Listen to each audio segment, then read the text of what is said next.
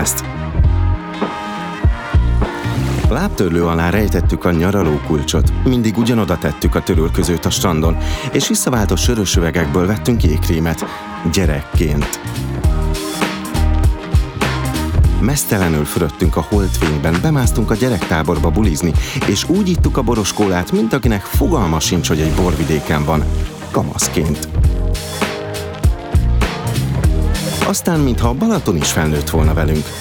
Az autóútból autópálya lett, a szótüdülőből szálloda, a folyóborból isteni olasz rizling, a büféből street food.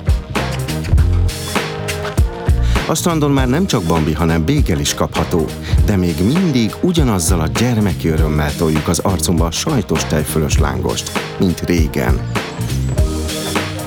Egy biztos, a Balatonnal sem betelni, sem jól lakni nem lehet, de körbejárni igen. Térben, időben, gyalogosan, két keréken, késsel, villával, pohárral, babakocsitolva, vagy éppen ahogy kedvünk tartja. Még nem vagy Balaton rajongó? Nem baj, megmutatjuk, hogyan kezd hozzá, mert a Balaton megunhatatlan, mindig ugyanolyan, mégis mindig más. Ezer arcú. Ahogy a Balaton Podcast is. Tarts velünk epizódról epizódra, és meglátod.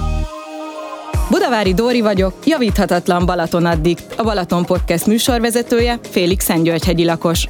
Ismerhettek a Gasztrohegy vagy a Szentgyörgyhegy hajnalik szervezőjeként, a Balaton Kaminóval eddig háromszor gyalogoltuk körbe a tavat, most pedig éppen balatoni borokhoz gyűjtök verseket. Ha tehetném, órákig sztoriznék csak úgy a Balatonról, a gyerekkori nyarakról, a titkos strandokról, stégekről, borlelőhelyekről, de szerencsére ebben megakadályoznak majd a vendégek, akik minden adásba új szint és történeteket hoznak. A Balaton Podcast első adásában kiderítjük, miért elválaszthatatlan a Balaton és az evés. Megtudhatjátok például, hogy honnan ered a pizza, és mi köze van a lángoshoz, és hogy lehet-e a ketchup igazából kínai halszósz. Meg persze, hogy mit tehet a gyerek és a család a Balatonon, a lángoson, a palacsintán és a fagyin is túl. Mert hogy Kalasz Györgyi könyveiből, például a Magyar Tengeri Gasztrokönyvből ez is kiderül. Vajon mit ajánl a Balaton gyerekgasztróban verhetetlen szakértője nyára, és hogyan, hol és mit teszik saját családjával? Gyerekesek, és persze balatoni örökgyerekek, tartsatok velünk! Vendégünk most Kalas Györgyi, gasztro újságíró, gasztro szakértő, illetve írónak is mondhatjuk, hiszen most már azért négy vagy ötödik könyved jelenik meg, és hát a könyveknek a jó része gyerekeknek szól. Györgyi, én szerintem gyerekként egész nyáron más sem ettem, mint palacsintát, lángost, könyörögtem a jégkrémér vagy a fagyiér. Ez normális? A te gyerekeid is ezt csinálták? hát képzeld el, hogy az én gyerekkorom egyáltalán nem ilyen volt. Tök érdekes, mert nekem semmilyen kötődésem nem volt a Balatonhoz gyerekkoromban. Úgyhogy én nem is tudom, lehet, hogy felnőttem úgy, hogy nem tudtam, mi ez a lángos? Egyébként most kezdek ebbe belegondolni, szerintem simán. Amúgy az én gyerekeim már, már a Balatonnál nőttek föl szerencsére, tehát ők már ott töltötték a nyarakat, és igen, hát a fagyi, a palacsinta, az komolyan most már lassan kamaszkorba lépnek, és az még mindig hatalmas sláger. A lángos nálunk soha nem volt akkora favorit, de lehet, hogy azért, mert én magam nem hoztam magammal ezt a családi örökséget, nem tudom. Szerinted miért van az, hogy a Balatonhoz egyszerűen teljesen hozzátartozik a kaja téma, rögtön eszünkbe jut?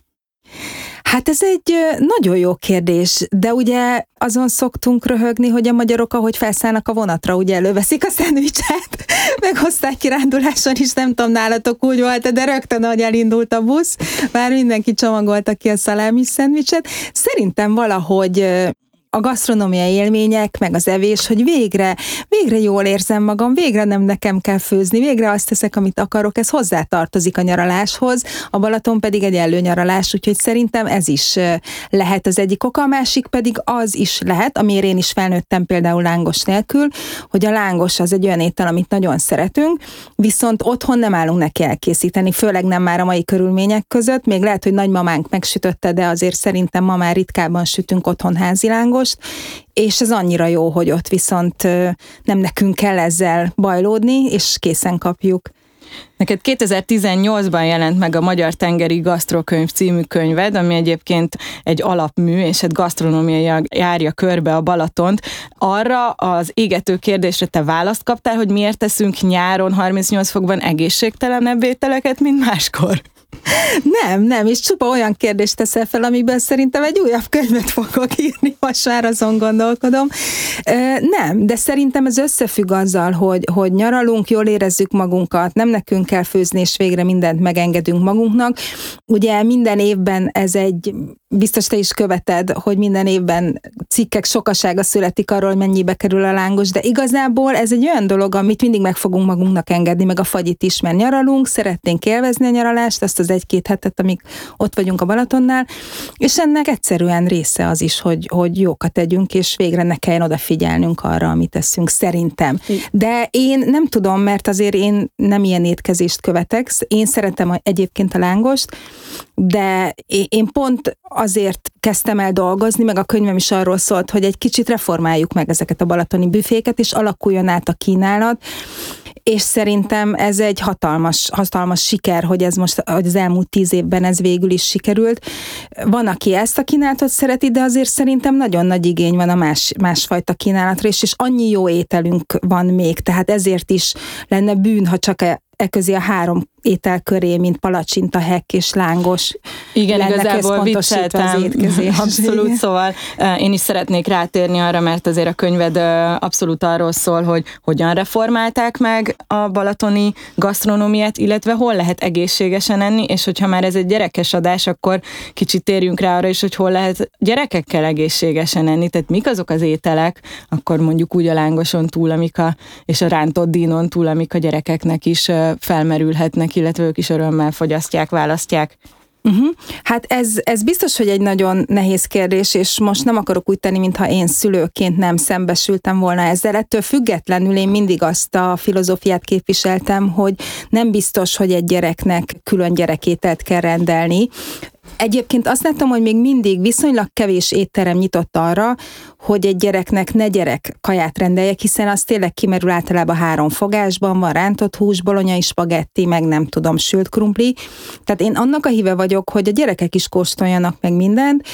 Sajnos a felnőtt fogásokat nem lehet kisadagba kikérni, pedig én annak lennék a híve, hogy az igazán gyerekbarát étterekben olyan gyermekétlap legyen, hogy mondjuk ugyanazt tehessék, mint a szüleik, megkóstolhassák az idényzöldségeket, a, az ázsiai fogásokat, a különleges ételeket, csak mondjuk tényleg ilyen, ilyen, ilyen kisebb adagban. Ti hogy eztek, amikor beültök négyesben? Akkor a gyerekek belekóstolnak a ti ételeitekbe, vagy együtt rendel a család, és mindig tudnak újat kóstolni? Hogy szokott ez nálatok lenni? Nekem nagyon érdekes, még két lányunk van, és a skála két különböző vége, ezért is mm, nem szoktam azt hangoztatni, hogy hát minden csak nevelés kérdése, mert nekem van egy lányom, aki, aki inkább a klasszikusabb ételeket szereti, szereti, ha dolgok ki vannak rántva és meg vannak sütve, és van egy másik lányom, aki viszont gyakorlatilag, ha beül egy étterembe, akkor nem is hajlandó olyan ételt rendelni, amit már evett, mert mindenképpen szeretne valami újat kipróbálni. De szerencsére azért most már erre van lehetőség a Balaton körül is. A szendvics grófja és a nápoi pizza, illetve a Pavlova kisasszony és a dobos torta volt az a két könyved, amire azt mondtad, hogy nem mesekönyv, inkább ismeretterjesztő könyvnek mondanánk. Ezekben a könyvekben szó esik azért jó pár olyan ételről, ami a Balaton körül nagy gyereksláger. Szerintem ilyen lehet az utóbbi időben a nápoi pizza, úgy gondolod? Hát én azt gondolom, de nem tudom, például te is így látod, de hogy szerencsére igen, egyre több a jó pizza Balatonnál is, hála Istennek, mert nekem az tényleg az egyik kedvenc kajám, úgy, ahogy mondtam, hogy például a lángos soha sem tudott annyira a szívemhez nőni, a pizza nélkül én nem is tudom, hogy tudnék elétezni. Nagyon-nagyon szeretem a pizzát, és szerencsére most már Magyarországon is egyre több helyen lehet jó jó pizzát tenni, minőségi, tehát tényleg olyan tésztával, minőségi feltétekkel. A Balatonon hol találunk jó pizzát, hogyha nem is konkrét éttermeket mondasz, de mondjuk helységeket? Hát most így hirtelen nyilván az jut eszembe, ahol a legtöbbet tartózkodom, az Balaton akaratja, ahol nyílt a Digónak nyílt tavaly egy egysége, ami egy nagyon-nagyon hangulatos, kedves kerthelyiség lett egyébként, egy elhagyatott telken nyitották. Oda lehozták a saját kemencéjüket, amit fával fűtenek, ugyanúgy, mint itthon, és hát azért teljesen oda vagyok. Tényleg bármikor 10 perc alatt kapsz nagyon-nagyon-nagyon jó minőségű pizzát, és nagyon-nagyon finom, úgyhogy őket például bátran ajánlom, úgy tudom, hogy idén nyáron is lesznek. Mindjárt folytatjuk Kalas Györgyivel, de előbb jöjjön a gyerekkel.com tízes listája. Szilágyi Virágot és a csapatát arra kértük, hogy gyűjtsék össze a tíz gyerekesek számára legjobb Balaton környéki vendéglőt. Az egyik legjobb gyerekbarát hely szerintünk az a Spoonil Mercato Balaton akaratján, ahol kinti játszótér és nagyon sok plusz program várja ott a gyerekeket, amíg megérkezik az étel. A Tihanyban az Apáti étterem szintén egy kinti mászó, játszó részsel rendelkezik, az Öböl Piknik Balatonfüreden, a friss terasz Badacsontomajon, ahol homokozó várja a kisebbeket, Johnny's Bistro Siófokon. Ez azért különleges, mert itt egy benti helyen tudnak játszani, tehát hogyha valamiért rossz idő van, akkor itt akkor is jól tudjuk az időt eltölteni gyerekkel. Akkor a Szent Kristóf borétterem Zamárdiban, Paprika Csárda Balatonfenyvesen szintén nagy kinti játszóval és hintarészleggel, a Válibor Badacsonytomajon, szintén, valamint a picit más étterem Balaton Szöllősön, ez a korábbi, nagyon népszerű papok borozója helyén nyit újra más néven, mert mi is nagyon várjuk, de valószínűleg nagyon jó kis gyerekbarát hely lesz a, az előzetes információink alapján, úgyhogy mindenképpen látogassatok el ezekre a helyekre, hogyha Balatonon jártok valamint ha nem csak Balatonon, de most főként a Balatonon jártok, akkor a gyerekkel applikációban különböző szűrők és paraméterek alapján meg tudjátok találni a leg, nektek legmegfelelőbb helyeket, akár helyszín szerint tudtok szűrni, hogy mihez legyen közel, akár, akár pedig azt szerint, hogy kinti vagy benti játszóteret kerestek a gyerekeknek. Úgyhogy használjátok a gyerekalapot, töltsétek le, vagy pedig a gyerekkel.com oldalon letöltés nélkül is megtaláljátok ezeket. A tíz legjobb vendéglő után most jöjjenek a gyerekek körében legnépszerűbb ételek, kicsit másképp. Kalas Györgyi ugyanis kikutatta és megírta például a ketchup vagy a pizza eredetét. Folytatjuk hát Györgyivel. Györgyi, szia! Elmesélnéd a, röviden a pizza történetét, kérlek? Uh, pizza rövid történetet, nem is tudom, hogy röviden hogy foglaljam össze. Ugye ez a, a Sandwich Grófja és a Nápolyi Pizza című könyvemnek az első fejezete azért is, mert, mint mondtam, imádom a pizzát. Másrészt azért is, mert a gyerekek is imádják a pizzát, tehát én nem is találkoztam még olyan gyerekkel, aki, aki ne szeretné a pizzát, és hogy szerettem volna nekik megmutatni, hogy ez mennyire egy ős régi étel, tényleg egy több ezer éves étel, amit már az ókori rómaiak is készítettek, és hogy milyen érdekes története lehet egy ételnek, amit a mai napig mi eszünk, akár a Balatonparton, akár itthon egy ebédre, és ezért is kezdődik ezzel a könyv, és amint, mint ahogy mondtam, ez, ez egy ókori rómaiak sütötték először a pizzát, és már akkor is, az az érdekes, hogy már akkor is street food volt, tehát már akkor is léteztek ilyen nyitott pékségek, ahová így az emberek munkába menet, vagy a gyerekek az utcán tudtak venni pizzát. Természetesen ezen nem volt sem paradicsom, sem sajt. Ugye paradicsom akkor még nem is volt Európában. Egyébként sokszor ették édesen, tehát ugyanezt a, a, a pizza tésztára ilyen túrószerű dolgot, vagy mézet, vagy esetleg pirított magvakat ettek, tehát egy teljesen más jellegű étel volt, volt a katonák mondjuk hússal, hogy tartalmasabb legyen, és igazából viszonylag későn a 19. század végén alakult ki ez az étel, amit most mi pizzaként ismerünk, amikor tényleg találkozott a paradicsom, a mozzarella sajt, és ez a, és ez a finom pizzatészta, amit Nápolyba készítenek főleg, ugye ilyen vulkáni köveken sütik meg, ők úgy tartják, hogy ez a, az a legjobb, és végül is akkor alakult ki a margarita pizza, méghozzá Margit királyné nápolyi látogatása alkalmából, vagy annak tiszteletére, és ugye azt is talán kevesen tudják, hogy ez az olasz zászlónak a színeit szimbolizálja, ezért van rajta a fehér mozzarella sajt, a piros paradicsom és a zöld bazsalikom. Most hatalmasokat nyeltem. Köszön. A, a lángosnak is több ezer éves a története? Hát igazából a lángos az ugyanaz olajba megsütve, és nagyon nem nagyon szeretjük emlegetni, de azért az, az olaszoknak is van egy kb. ugyanilyen étele, amikor a pizzatésztát megsütik olajban, ugye ez a pizza fritta, csak ők még meg is töltik. Szerintem amitől a lángos igazán magyar az az, hogy tejfölt teszünk rá. Tehát a tejföl az tényleg egy, egy jellegzetesen magyar étel, amit egyébként, ha elmész Európa más országában, nem is nagyon ismernek. Adnak helyette valami fura, ilyen tejszínszerű dolgot, vagy, vagy, tej, vagy valami ilyen savanyított tejterméket, de ezt magát, ezt a tejfölt, amit mi eszünk, ezt talán még Romániába, Ukrajnába, de ugye máshol nem annyira ismerik, és attól lesz a lángos szerintem igazán magyar étel, hogy rákenjük ezt a finom, finom tejfölt. Tehát az igazi hungarikum Magyarországon van csak lángos, mit találtuk Tejfölös ki láng? Nem, nem, nem, nem. Pont ezt mondom, hogy Rómában is van ez a e, olajban megsütött e, pizzatészta, tehát ez, a, ez az olajban sütött tészta, ez máshol is van. Ez a tejfölös lángos, ez a kerek tejfölös lángos, erről én nem tudok, hogy ez lenne, lenne máshol. Ugye ugyan e, ezeknek a története azért mind ugyanaz, ez a rómaiak által sütött ilyen lapos pizzakenyér, ez azért mindenhol elterjedt, tehát a törököknek a pitája is ugyanez, és nálunk is eleinte kemencébe sütötték a lángost.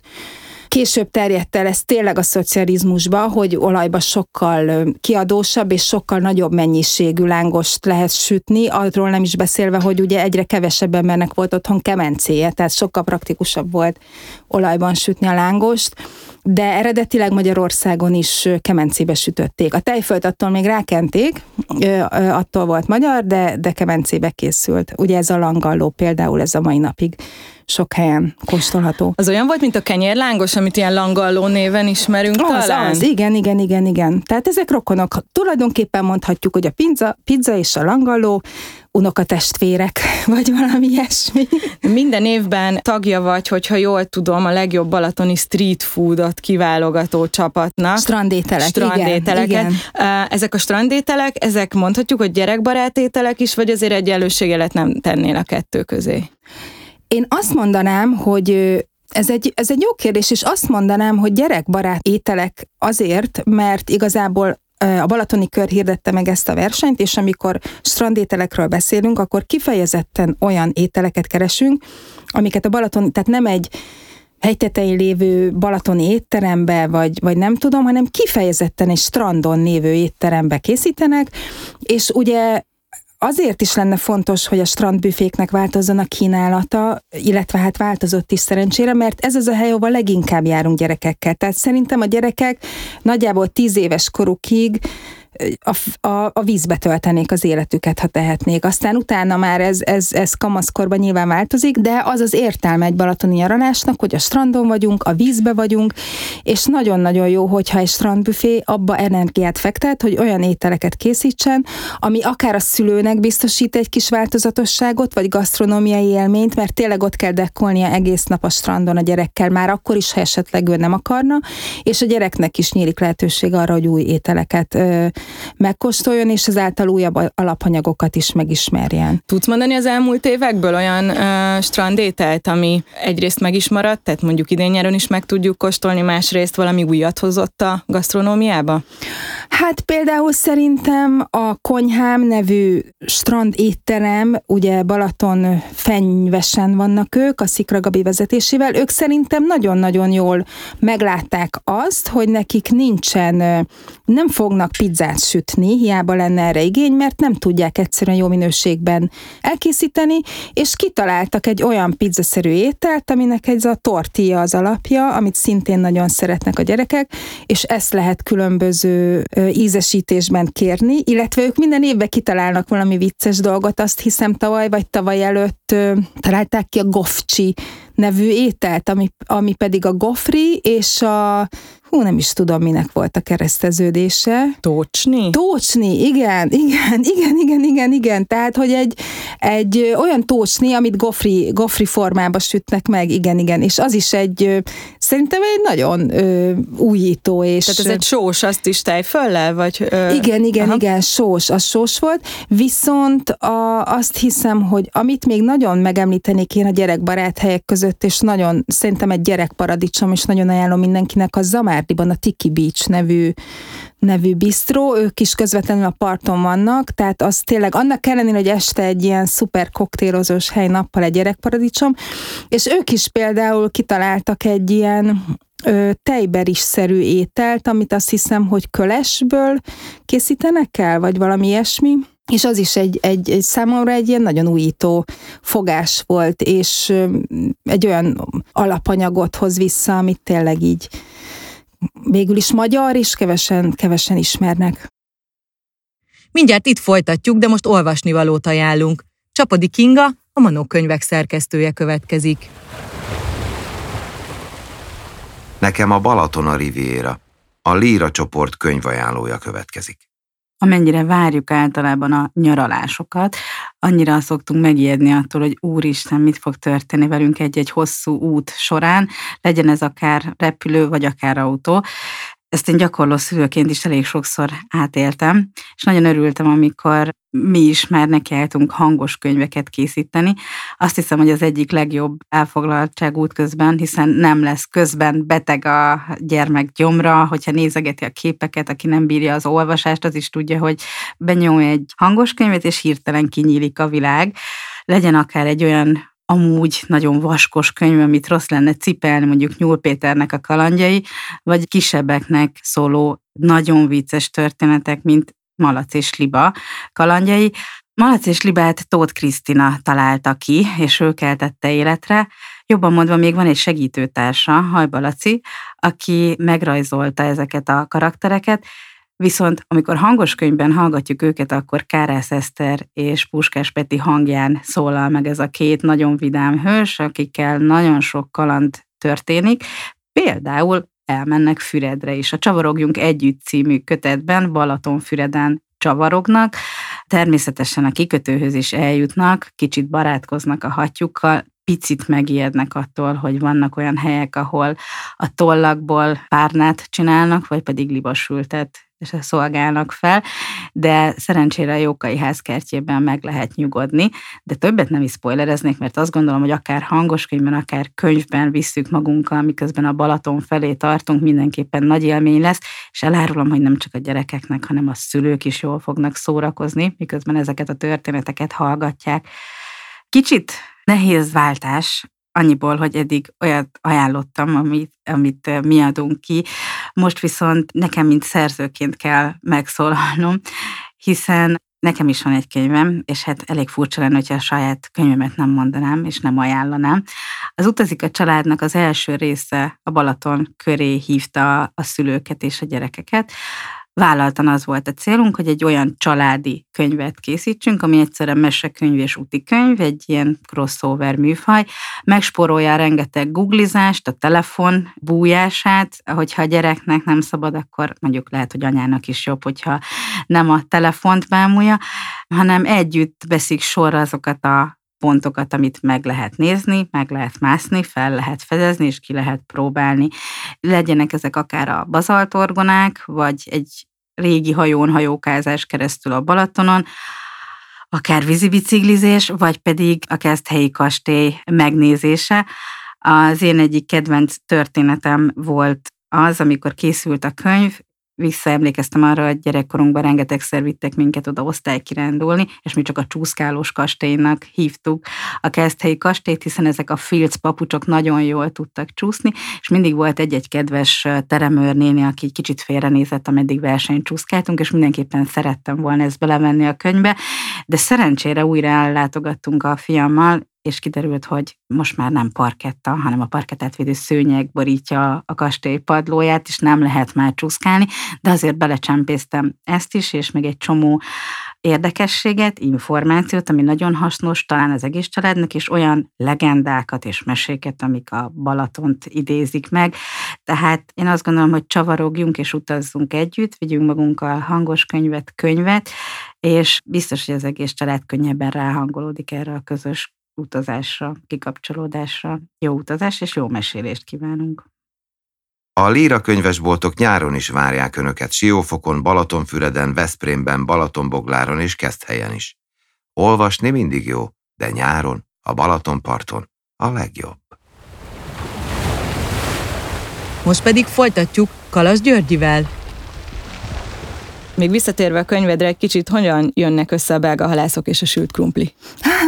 hát igen, az első könyvemben, a Szendvics grófjában ugye azokat a, az ételeket vettem sorra, amit azt gondolom, hogy a gyerekeknek a kedvenc ételei, és egy kicsit azt is szerettem volna megmutatni, hogy ha már ezek a gyerekeknek a kedvenc ételei, akkor próbáljuk meg ezeket jó minőségben elkészíteni, mert ugye nem ördögtől való egy hamburger, egy hotdog, egy pizza vagy egy sült krumpli sem, és egyébként ez az, amiben szerencsére nagyon nagy változás történt szerintem az elmúlt években a Balatonnál, hogy egy adott strandon már van választási lehetőséget, hogy akkor te most szeretnél inkább egy kicsit drágábban, de egy jobb minőségű kézműves hamburger tenni, vagy, vagy, vagy maradnál a hagyományos változatnál, és én is azt szerettem volna megmutatni, hogy hogy ezeket az ételeket el lehet készíteni jól, tehát nem igaz, hogy ezeknek rossznak kell lennie, és hogy még egy ilyen egyszerű ételnek is, mint a sült krumpli, mennyire érdekes története van,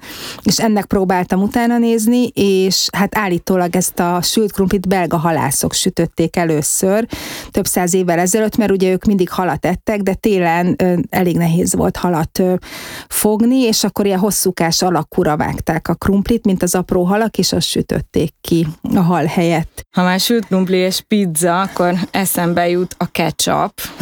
Igen. Mit gondolsz? Mit gondolsz a ketchupról? Te szereted, a gyerekeit használják, rakják mindenhová sült krumplira, esetleg pizzára is, vagy ez régen volt, és most már húha, most már ördögtől való? Hát ezzel ugyanaz van, amit az előbb mondtam, és nagyon örülök, hogy nekem így alakult a sorsom, hogy két ilyen eltérő gyerekem van. Az egyik az mindent ketchup leszik, a másik meg, meg soha életébe a nyelvét se dugná bele se a ketchup ketchupba, sem majonézbe, tehát ő sokkal inkább tudatosabban táplálkozik. Én szeretem a ketchupot, és a ketchup történetét is leírom a könyvembe, és receptet is adok hozzá, hogy, hogy mennyire ezt is el lehet készíteni otthon, paradicsomból, jó minőségben. Hol és ki készítette az első ketchupot? Ez érdekes mondani, egy kínai halszósz volt még több száz évvel ezelőtt. Ez egy két csiap nevű kínai halszósz volt, ami a kereskedőhajókon jutott el Angliába, és igazából minden mindenféle ketchup volt annak idején. Szilva ketchup, alma ketchup, nem tudom mi, és akkor valakinek eszébe jutott, hogy jó, hát akkor csináljunk paradicsomból ketchupot. Most már ugye el se tudjuk képzelni, hogy ne paradicsomból legyen a ketchup, de az első ketchupok azok, azok nem is paradicsomból voltak. Szerintem te nagyon figyeled a gasztrotrendeket, nem csak a Balatonon, és én nekem van egy olyan megérzésem, hogy volt a hamburger forradalom, most van a pizza forradalom, és mi lesz a következő? Egyébként szerintem már a pizzának is lassan úgy kezd vége lenni, nem? Kezd vége lenni szerintem. Én is érdeklődve várom, hogy mi lesz a következő, mert szerintem a magyar vendéglátás most, most egy kicsit így keresi magát a járvány után, és nagyon nehéz lesz, nyilván sokan vannak nehéz helyzetbe a gazdasági helyzet meg az árak emelkedése miatt. Egyébként nem tudom, tehát én is érdeklődve várom, azért a pizzának még nincs vége, mert Na még... de most már eljutottunk odáig, hogy majdnem minden sarkon, még a Balatonon itthon. is találunk Hát a Balatonon azt nem tudom, hogy ott van-e már, ugye itthon már, már, már mindenhol van, de úgy látom, hogy sokan mennek azért a biztosra, ezért is nyílik ennyi pizzéria, mert hogy arról azt gondolják, hogy ez biztos, hogy működni fog. Nem tudom, hogy mi lesz a következő, megmondom őszintén. Szerinted? Uh, szerintem biztos, hogy street food vonalon, tehát, hogy vala, valami ilyesmi szokott mindig a nagysláger lenni, uh, amit így gyorsan két kézbe meg tudsz uh, fogni, és, uh, és végül is gyerekbarátnak tudjuk hívni, nem tudom. De én, én se tudom, én is kíváncsi vagyok. Viszont a Pavlova kisasszony és Dobostorta című könyved alapján is áteveznék az édességekre, mert azért a Balaton az egyenlő tulajdonképpen fagyi és jégkrém. Szerinted a gyerekek jégkrémesek, a te gyerekeid jégkrémesekkel, vagy fagyisak, és hogy arányul ez a kettő egymáshoz? Ez nagyon, nagyon érdekes kérdés, mert én azt látom a gyerekeken, és magamról is úgy emlékszem gyerekkoromból, hogy a fagyi az sokkal inkább egy hétköznapi dolog, és hogy a jégkrém az olyan, olyan, olyan kicsit drágább, és akkor az úgy ugye be van csomagolva, meg az egy kicsit ilyen, ilyen ünnepélyesebb alkalmakkor lehet jégkrémet enni, máskor meg csak egy gombóc vagy itt, tehát szerintem a gyerekek jobban rá vannak izgulva a jégkrémre. Egyébként én se értem, hogy miért. Lehet, hogy csokisabb, vagy lehet, hogy tényleg ezért, mert szépen be van csomagolva. Az én gyerekeim is inkább a jégkrémet szeretik. Vannak kedvenc fagyizóitok, édességes helyétek, cukrászdáitok? Vannak, vannak kedvenc fagyizóink. A Balatonnál például most ismét, hogy hazabeszéljek Balatonkenesén, ugye a GND cukrászdában nagyon finom házi főtt fagylaltot árulnak, tehát nekik nagyon-nagyon finom a fagyjuk, de nagyon szeretem a, a fügét, amit a nyírt Veszprémben. Az egyébként is szerintem egy nagyon jó hely, amit érdemes csekkolni, nagyon jó sütieik is vannak, illetve nagyon különleges ízű fagylaltokat készítenek. Úgyhogy igen, szeretünk, szeretünk fagyizni, én is nagyon Sütizni? szeretek fagyizni. Sütizni kevésbé érdekes, hogy most a süteményekről írtam könyvet, de... Na, hova mennél dobostortázni a Balatonon? Hát a dobostort akkor valószínűleg valami klasszikus helyre mennék, mint a Bergman mondjuk Balatonfüreden, amúgy is szeretem az ő cukrászdájukat, nem azt, ami a főút mellett van, hanem azt a kisebbet, ami ott a park mellett van, és ott is nagyon finom a fagyi, tehát oda is, oda is szoktunk járni. Programokról szeretnék még veled beszélni, mert hogy ugye azért gyerekekkel az ember folyamatosan melóba van, hogy nekik programot adjon. Nem tudom, hogy nálatok ők mennyire vannak el egyedül, vagy mennyire keresett folyamatosan a táborokat, meg a mindenféle lehetőségeket, de uh, egyszer írtál egy cikket Állati kalandok címmel, és oda azért összeszedtél egy csomó olyan uh, izgi úti célt, ahol a gyerekek közelebb kerülhetnek a természethez ebből én azt gondolom, hogy neked a Balatonnál fontos az is, hogy a gyerekeknek a természet, természet közeliség az megérkezzen? Hát szerintem nem is a természet közeliség, amit ott lehetne hangsúlyozni, hanem azért a Balaton eléggé meg egyre jobban ugye be van építve, hanem inkább ez a kis gazdaság, vagy nem tudom, hogy mondjam, tehát szerencsére ezek is elterjedtek, ezek a kis, kis termelői műhelyek, az elmúlt, elmúlt években, és, és nekem azt tetszett nagyon, hogy nagyon sok ilyen kis gazdaságot lehet meglátogatni, ahol mondjuk kecskékkel, tehenekkel lehet találkozni.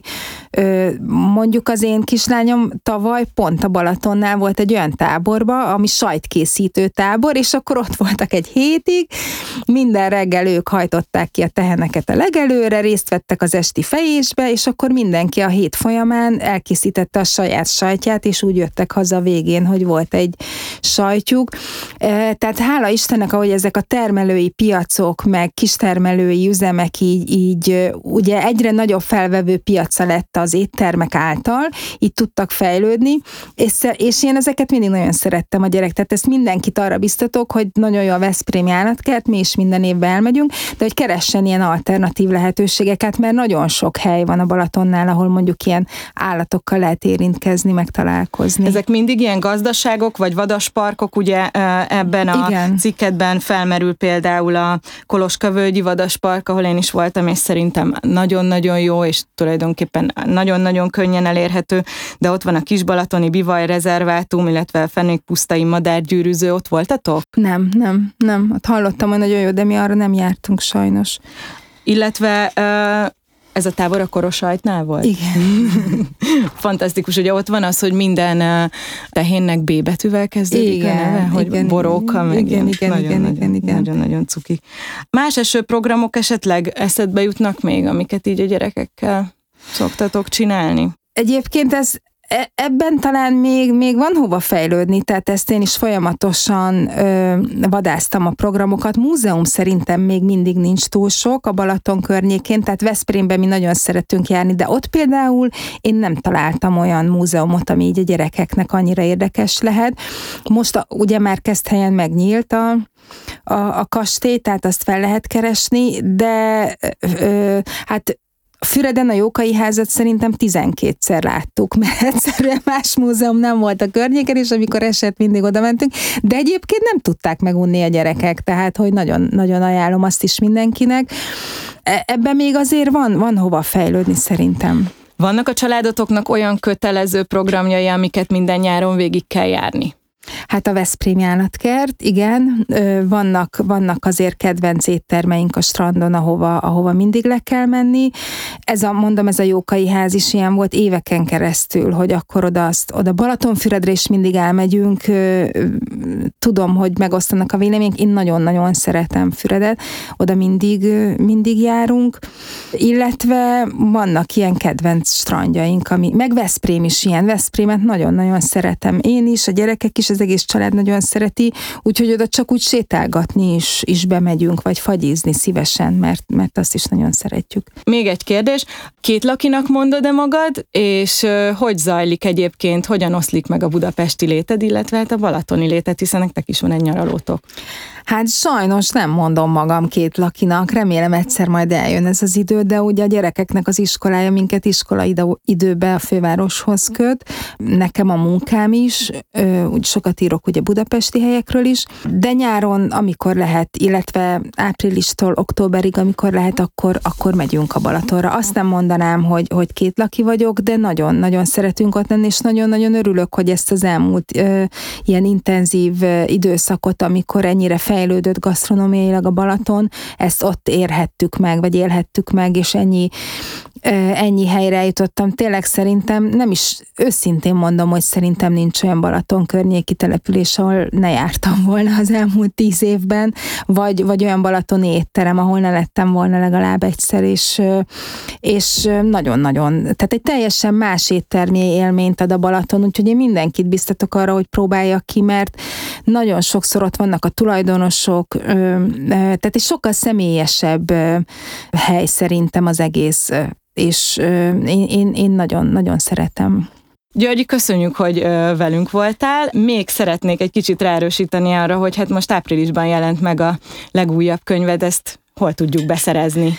Igen, most jelent meg a, a Pavlova kisasszony és a Dobostorta című könyvem, amiben a sütemények történetét mutatom be. Szerencsére minden nagyobb könyvesboltba be lehet szerezni, illetve meg is lehet rendelni, illetve és több balatoni büfében és étteremben is találkozhattok vele, mert ott is lehet kapni, például a Kalózban, főmenyesen, az most egy, például ez jutott eszembe, de több helyen is, kis tücsökben lehet kapni a könyvet Balaton körül járva, úgyhogy örülök, hogyha belenéztek. Szerintem ez egy szuper strandos olvasmány, és reméljük, hogy a jövő gurméit képzi majd.